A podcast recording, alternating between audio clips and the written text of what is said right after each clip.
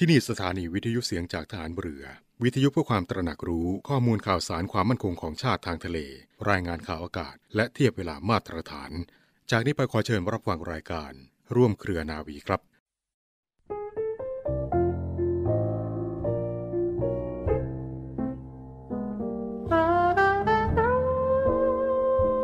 หลักของคุณธรรมคือการคิดด้วยจิตใจที่เป็นกลาง ก่อนจะพูดจะทำสิ่งไร จำเป็นต้องหยุดคิดเสียก่อน เพื่อรวบรวมสติให้ตั้งมั่น และจิตสว่างแจ่มใส ซึ่งเมื่อฝึกหัดคุ้นเคยชำนาญแล้ว จะกระทำได้คล่องแคล่ว ช่วยให้สามารถแสดงความรู้ความคิดในเรื่องต่างๆ ให้ผู้ฟังได้เข้าใจได้ง่าย ได้ชัด ไม่ผิด ทั้งหลักวิชา ทั้งหลักคุณธรรม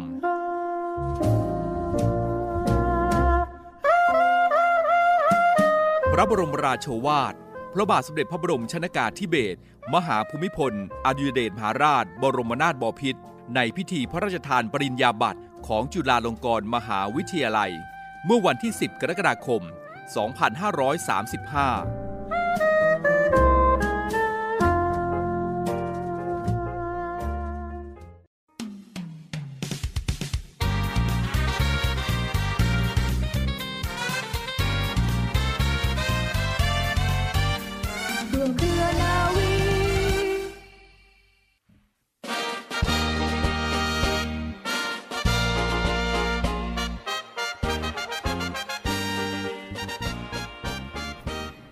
สวัสดีค่ะคุณรักคะรายการร่วมเคลนวีมาพบกันเช่นเคยนะคะในช่วงกลางวันอย่างนี้แหละค่ะ เที่ยงกว่าๆนิดนึงนะคะ หลังจากที่คุณได้ฟังข่าวจากทางสถานีไปแล้ว พบกับคนเดิมเสียงเดิม ทีมงานเดิมค่ะ ทีมงานรายการร่วมเคลนวี ซึ่งวันอาทิตย์วันเสาร์ดิฉันนาวเอกหญิงชมพรวันเพ็ญพร้อมกับเรือเอกจันแสงเสียนฟ้า รับหน้าที่ดำเนินรายการนะคะแล้วก็นำเรื่องราวดีๆ สาระน่ารู้ที่เป็นประโยชน์ พร้อมทั้งสิ่งดีๆมาฝากตรงนี้บทเพลงเพราะๆด้วยนะคะ เป็นประจำค่ะ เรามีนัดกันเสมอในช่วงกลางวันอย่างนี้นะคะ อยู่ที่ไหนทำอะไรก็แล้วแต่ค่ะ เราจะเป็นเพื่อนกับคุณทุกคน เชื่อแน่ว่าหลายคนคงพักผ่อนอยู่กับบ้านนะคะช่วงนี้ เห็นข่าวแล้วก็แล้วก็จะบอกยังไงดีล่ะกาดห้ามตกนะคะ ก็บอกได้แค่นี้แหละค่ะ เราต้องรักตัวเองให้มากๆนะคะ แล้วก็คนรอบข้างก็ต้องคอยช่วยเตือนกันด้วย อย่าประมาทประมาทไม่ได้ ดูจากตัวเลขที่เห็นไหมคะว่าพุ่งขึ้นทุกวันจำนวนคนที่เสียชีวิตก็ ดูแล้วเหมือนไม่มากแต่จริงแล้วก็ไม่น้อย ใช่ไหมคะ ไม่ควรจะมีผู้ที่เสียชีวิตหรือว่า ลดจำนวนผู้ที่ต้องติดโควิด ให้น้อยลงทุกวันทุกวันดิฉันว่าทุกคนคงสบายใจมากกว่า เพราะฉะนั้นเราต้องเริ่มจากตัวเราเองเลยละค่ะดิฉันเองก็ต้องเริ่มจากตัวดิฉันเหมือนกันนะคะ พยายามให้ตัวเองรอดพ้นให้ได้ อย่าเป็นแค่ขนาดแค่อยู่ในกลุ่มเสี่ยงยังไม่ยอมเลยนะคะ ใครจะว่าอย่างไร อย่าไปสนใจค่ะ เราต้องระมัดระวังตัวเอง เพื่อตัวเองแล้วก็ผู้คนรอบข้าง คนที่คุณรัก ยิ่งถ้าใครบ้านไหนมีคนแก่มีผู้ที่สูงอายุนี่ต้องรีบมาระวังมาก ๆเลยนะคะ พลาดไม่ได้ ทุกคนต้องช่วยกันเตือนค่ะ เตือนตัวเองให้มากๆด้วยนะคะ กาดห้ามตก อย่าประมาทถึงจะฉีดเข็ม 3 เข็ม 4 แล้วเห็นไหมคะว่าผู้ที่เสียชีวิตก็มีผู้ที่ฉีดวัคซีนแล้วก็ยังเกิดขึ้นได้ด้วย ระมัดระวังนะคะ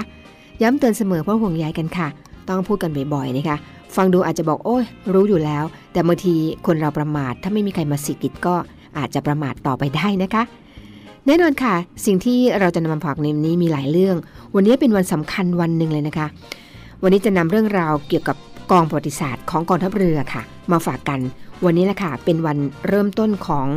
กองประวัติศาสตร์ของกองทัพเรือแต่ไม่ใช่ปีนี้นะคะ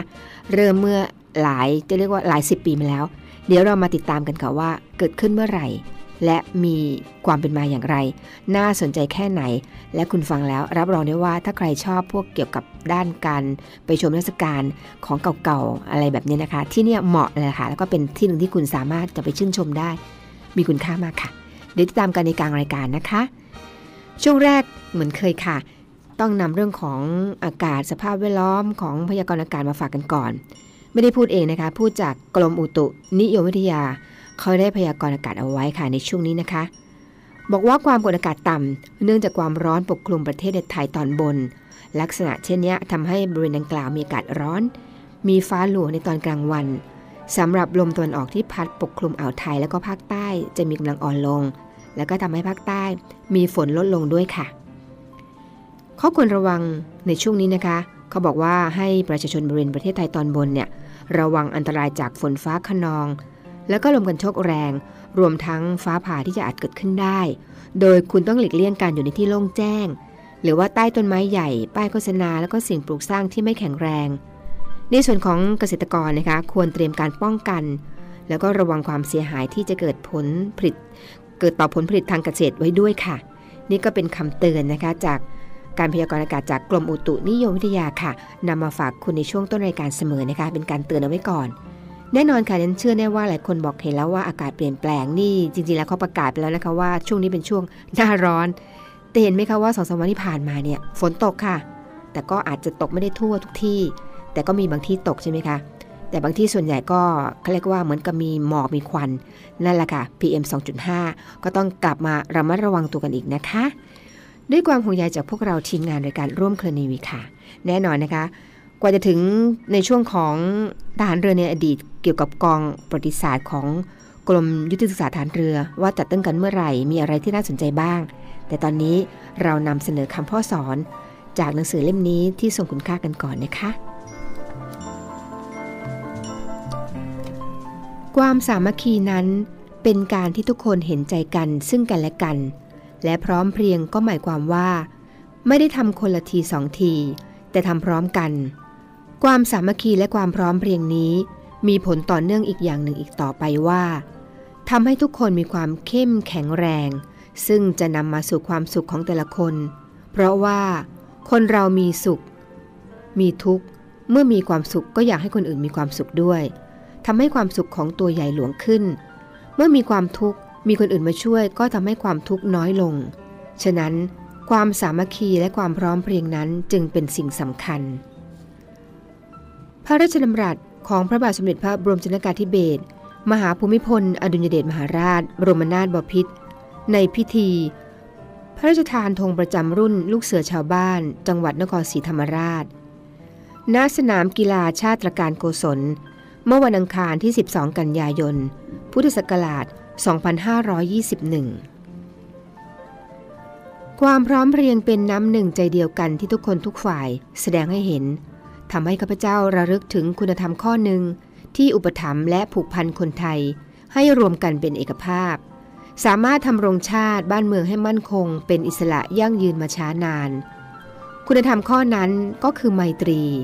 ความมีเมตตาหวังดีในกันและกัน คนที่มีไมตรีต่อกัน จะคิดอะไรก็คิดแต่ในทางสร้างสรรค์ที่เป็นประโยชน์เกื้อกูลกัน จะพูดอะไรก็ใช้เหตุผลเจรจากัน ด้วยความเข้าอกเข้าใจกัน จะทำอะไรก็ช่วยเหลือร่วมมือกัน ด้วยความมุ่งดีมุ่งเจริญต่อกัน พระราชดำรัสของพระบาทสมเด็จพระบรมชนกาธิเบศรมหาภูมิพล อดุลยเดชมหาราช บรมนาถบพิตร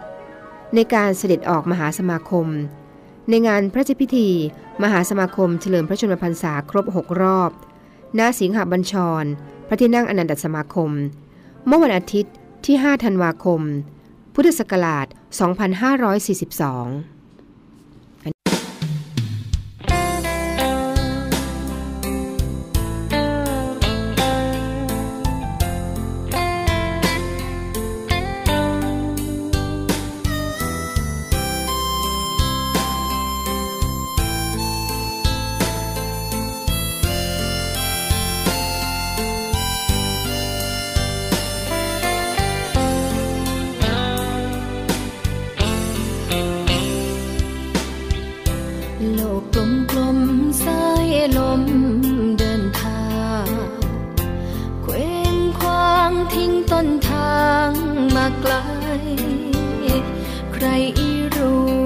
จะพัด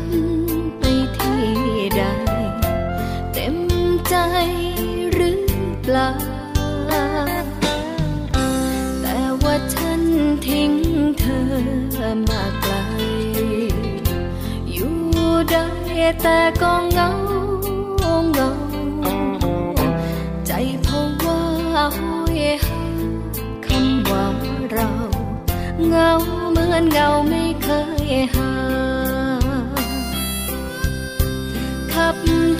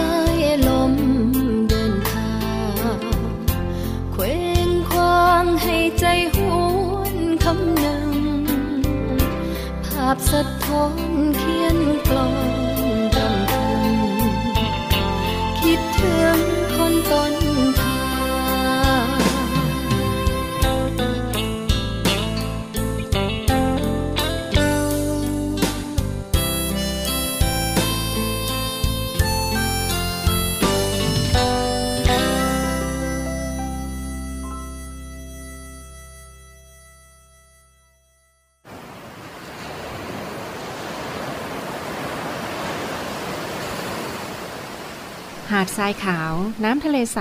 เริ่มต้นได้ด้วยมือเรา ขอเชิญร่วมเป็นส่วนหนึ่งในการดูแลรักษาท้องทะเลไทย ไม่ทิ้งขยะลงแหล่งน้ำชายหาดและท้องทะเล เพื่อลดปัญหาขยะมลพิษ ลดการใช้ถุงพลาสติก ไม่ทำร้ายสัตว์ทะเลหายาก และทำการประมงอย่างถูกวิธี เพื่ออนุรักษ์แนวปะการังอย่างยั่งยืน และท่องเที่ยวแบบวิถีใหม่ ปลอดภัยต่อธรรมชาติ กองทัพเรือสนับสนุนการปกป้องรักษาทรัพยากรธรรมชาติทางทะเลของไทย เพื่อความอุดมสมบูรณ์และยั่งยืนตลอดไป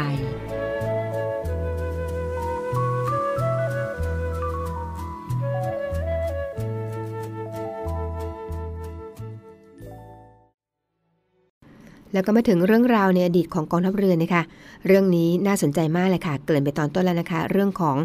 กองประวัติศาสตร์ของกรมยุทธศึกษาฐานเรือค่ะ ฐานเรือในอดีตนะคะ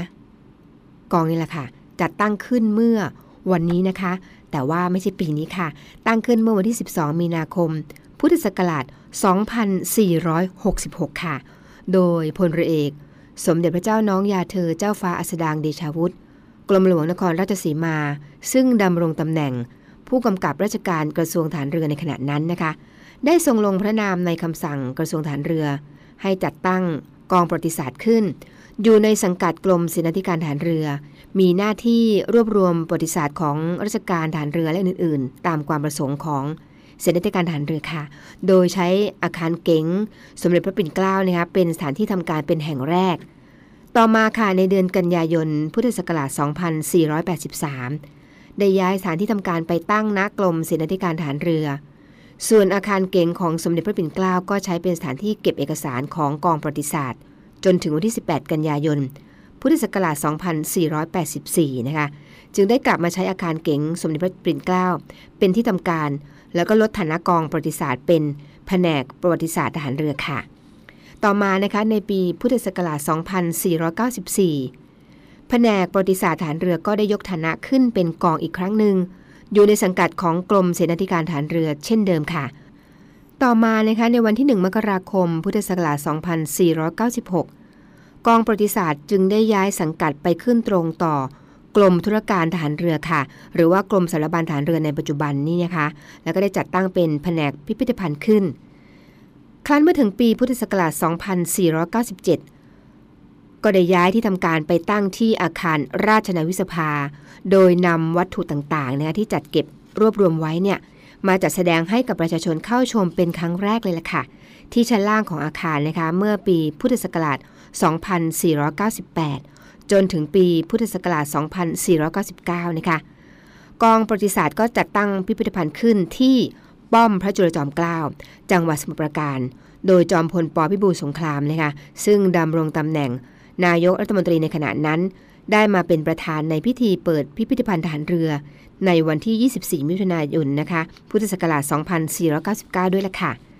ต่อมาค่ะปีพุทธศักราช 2503กองทัพเรือก็มีความจำเป็นที่จะต้องใช้สถานที่บริเวณป้อมพระจุลจอมเกล้าในการจัดเก็บวัตถุระเบิด จึงทำให้พิพิธภัณฑ์ฐานเรือนะคะต้องปิดตัวเองลง ในปีพุทธศักราช 2515 กองทัพเรือจึงได้มีการจัดสร้างอาคารพิพิธภัณฑ์ฐานเรือขึ้นค่ะ ที่ฝั่งตรงข้ามของโรงเรียนในเรือจังหวัดสมุทรปราการนะคะ แล้วก็ได้ทำการจัดแสดงวัตถุพิพิธภัณฑ์ เปิดให้ประชาชนได้เข้าชมตั้งแต่เมื่อวันที่ 24 กันยายน พุทธศักราช 2515 จนถึงปัจจุบันเลยแหละค่ะ คุณผู้ฟังคะ พิพิธภัณฑ์ทหารเรือนะคะในปัจจุบันเนี่ยได้นำสิ่งของเครื่องใช้ต่างๆ ที่ปลดระวางแล้วของกองทัพเรือมาจัดแสดงนะคะอาทิอย่างเช่น เครื่องบินนะคะรถสะเทินน้ำสะเทินบก เรือจำลองเรือรบนะคะตั้งแต่อดีตจนถึงปัจจุบัน คลุดหัวเรือรบสมัยรัชกาลที่ 5ขนหัวเรือพระราชพิธี แบบจำลองขบวนเรือพระราชพิธีพระยุหยาตรานะคะทางชลมาศทั้ง 52ลำค่ะ อาวุธปืนตั้งแต่สมัยกรุงศรีอยุธยานะคะตลอดจนสิ่งของเครื่องใช้ต่างๆ การจัดแสดงกลางแจ้ง ซึ่งก็อย่างเช่นนะคะการจัดแสดงสะพานเดินเรือของเรือหลวงมัชฉานุ ซึ่งเป็นเรือดำน้ำชุดแรกที่กองทัพเรือได้นำมาใช้ในกองทัพเมื่อปีพุทธศักราช 2481 ค่ะ เรือดำน้ำชุดนี้ก็มีทั้งหมด 4 ลำนะคะ ก็คือมีเรือหลวงมัชฉานุ เรือหลวงวิรุณ เรือหลวงศรีสมุทร แล้วก็เรือหลวงพลายชุมพลค่ะ ส่วนที่ตั้งจัดแสดงก็อยู่กลางสนามนะคะหน้าอาคารหนึ่ง นั่นก็คือสะพานเดินเรือของเรือหลวงมัชฉานุนั่นเองค่ะ นอกจากนั้นก็ยังมีเครื่องบิน มีปืนต่อสู้กาศยาน รถลาดตระเวนหุ้มเกราะนะคะ รถสะเทินน้ำสะเทินบก ปืนใหญ่ในสมัยรัชกาลที่ 5 แล้วก็เรือตรวจการลำน้ำรอ141 โอ้โหอีกมากมายค่ะ ถ้าใครสนใจสามารถเข้าชมได้นะคะ สนใจติดต่อสอบถามรายละเอียดได้ค่ะที่หมายเลขโทรศัพท์ 02 475 7462 02 475 7462 นะคะ ถ้าเป็นหมู่คณะทางพิพิธภัณฑ์ฐานเรือก็จะมีวิทยากรนำชมด้วยล่ะค่ะ และวันนี้ในอดีตนะคะ เมื่อวันที่ 12 มีนาคม พุทธศักราช 2416 เป็นวันก่อตั้งกองประวัติศาสตร์กรมยุทธศึกษาฐานเรือค่ะ กองทัพเรือด้วยหน่วยบัญชาการต่อสู้อากาศยานและรักษาฝั่ง เปิดรับสมัครกำลังพลสำรอง และทหารกองหนุน เป็นทหารอาสา ปี 2565 แบบทำสัญญาจ้าง คราวละไม่เกิน 4 ปีจำนวน 30 อัตรา แบ่งเป็นนายทหารสัญญบัตรจำนวน 5 อัตรา คุณวุฒิปริญญาตรี อายุ 18-30 ปี นายทหารประทวนจำนวน 25 อัตรา คุณวุฒิมัธยมศึกษาชั้นปีที่ 6 อายุ 18-25 ปี สมัครด้วยตนเองตั้งแต่บัดนี้เป็นต้นไป จนถึง 8 เมษายน 2565 ในวันราชการที่ฝ่ายกำลังพล กองบัญชาการหน่วยบัญชาการต่อสู้อากาศยานและรักษาฝั่งตำบลสัตหีบอำเภอสัตหีบ จังหวัดชนบุรี และสมัครทางออนไลน์ ตั้งแต่วันที่ 15 มีนาคม ถึงวันที่ 8 เมษายน 2565 ดูรายละเอียดได้ที่เว็บไซต์ หน่วยบัญชาการต่อสู้อากาศยานและรักษาฝั่ง www.acdc.navy.mi.th หัวข้อเรื่องทั่วไป สอบถามข้อมูลเพิ่มเติมได้ที่ หมายเลขโทรศัพท์ 024661180 ต่อโทรศัพท์ภายในกองทัพเรือ 79011 หรือติดต่อได้ที่ นาวโทชนะชัย พิมพ์หิน หัวหน้าฝ่ายกำลังพล กองบัญชาการหน่วยบัญชาการต่อสู้อากาศยานและรักษาฝั่ง หมายเลขโทรศัพท์ 08 2230 8424อาจเข้มแข็งแกร่งเกินยอท้อสอรฟเด็ดนามนานมาแล้วก็มาถึงช่วงข่าวประชาสัมพันธ์นะคะ เริ่มจากข่าวแรกเลยละค่ะเริ่มจากข่าวแรกเลยนะคะสำนักงงานเจ้าท่าสมุทรปราการก็ได้รับแจ้งจากบริษัท IRCT จำกัดนะคะ ว่าได้เกิดเพลิงไหม้บนเรือบรรทุกน้ำมัน เรือชื่อสมุทรสีสองนะคะ ถนนสุขสวัสดิ์อำเภอพระประแดงจังหวัดสมุทรปราการค่ะ ทางกองทัพเรือนะคะโดยหน่วยเฉพาะกิจกองเรือยุทธการ 401 ได้ส่งเรือจู่โจมลำน้ำจำนวนสองลำไปที่เกิดเหตุค่ะ เพื่อตรวจสอบแล้วก็ให้การช่วยเหลือ เข้าพื้นที่เกิดเหตุเพื่อตรวจสอบข้อมูล หลังจากนั้นก็ได้ทำการค้นหาผู้สูญหายทางผิวน้ำพร้อมกับให้นักประดาน้ำทำการค้นหาใต้น้ำด้วยล่ะค่ะ เบื้องต้นนะคะก็พบว่าเรือสมูซีสองเนี่ย ประเภทการใช้บรรทุกผลิตภัณฑ์น้ำมันที่มีจุดวาบไฟต่ำกว่า 60 องศาเซลเซียสค่ะ ขนาด 1,989 ตันกรอสนะคะ สัญชาติไทย โดยเรือสมุทรสีสองเนี่ย มีนายประเมศประเสริฐวงเป็นในเรือค่ะ เรือลำดังกล่าวนะคะ ได้แจ้งออกมาจากจังหวัดระยอง เมื่อวันที่ 8 มีนาคมนะคะ แล้วก็เข้าเทียบท่าเรือ 13 ค่ะขณะเรือเทียบท่านะคะมีสินค้าน้ำมันเบนซินแก๊สโซฮอล91 ปริมาณ 1.8 ล้านลิตรนะคะดีเซล 1.3 ล้านลิตร ในเวลาขณะเกิดเหตุนะคะเรือจะออกเดินทางไปยังมัตพุทธขาจังหวัดระยอง ก็ได้เกิดเพลิงไหม้บนเรือบรรทุกน้ำมัน ซึ่งในเรือนะคะไม่มีสินค้าค่ะ แต่ว่าพบผู้บาดเจ็บ 3 ราย ได้นำส่งโรงพยาบาลบางประกอบ3แล้วก็มีผู้เสียชีวิต 1 รายนะคะโดยทางกองทัพเรือก็สามารถควบคุมเพลิงไหม้ไว้ได้เรียบร้อยค่ะข่าวต่อไปนะคะกองทัพภาคที่ 3 โดยศูนย์ประสานงานประมงชายแดนทางทะเล ไทยเมียนมา แล้วก็กำลังพลเรือต่อ 232 นะคะ ได้จัดกำลังให้การสนับสนุนสอนชนภาค 3บูรณาการกำลังร่วมกับหน่วยงานที่เกี่ยวข้องในพื้นที่จังหวัดระนองค่ะ เข้าตรวจสอบพื้นที่ต้องสงสัยพบชาวเมียนมาลักลอบเข้าเมืองโดยผิดกฎหมาย จากการสอบสวนเบื้องต้นนะคะทั้งหมดได้เดินทางมาทางรัฐทางตอนเหนือของเมียนมาแล้วก็เดินทางเดินทางผ่านเมืองย่างกุ้งค่ะ ก่อนที่จะนั่งเรือหางยาวข้ามจังหวัด เกาะสองมายังจังหวัดระนอง ตั้งแต่วันที่ 6 มีนาคมที่ผ่านมาแล้วนะคะ โดยได้มาพักคอยที่บริเวณปากกงกลาง เพื่อรอการนำพาไปยังประเทศมาเลเซีย หลังจากนั้นนะคะ เจ้าหน้าที่ก็ได้ดำเนินการตรวจคัดกรองโควิด -19 แล้วก็ส่งตัวไปยังสถานีตำรวจภูทร ราชกูดดำเนินคดีตามกฎหมายต่อไปค่ะและข่าวสุดท้ายสำหรับวันนี้ค่ะคุณผู้ฟังคะ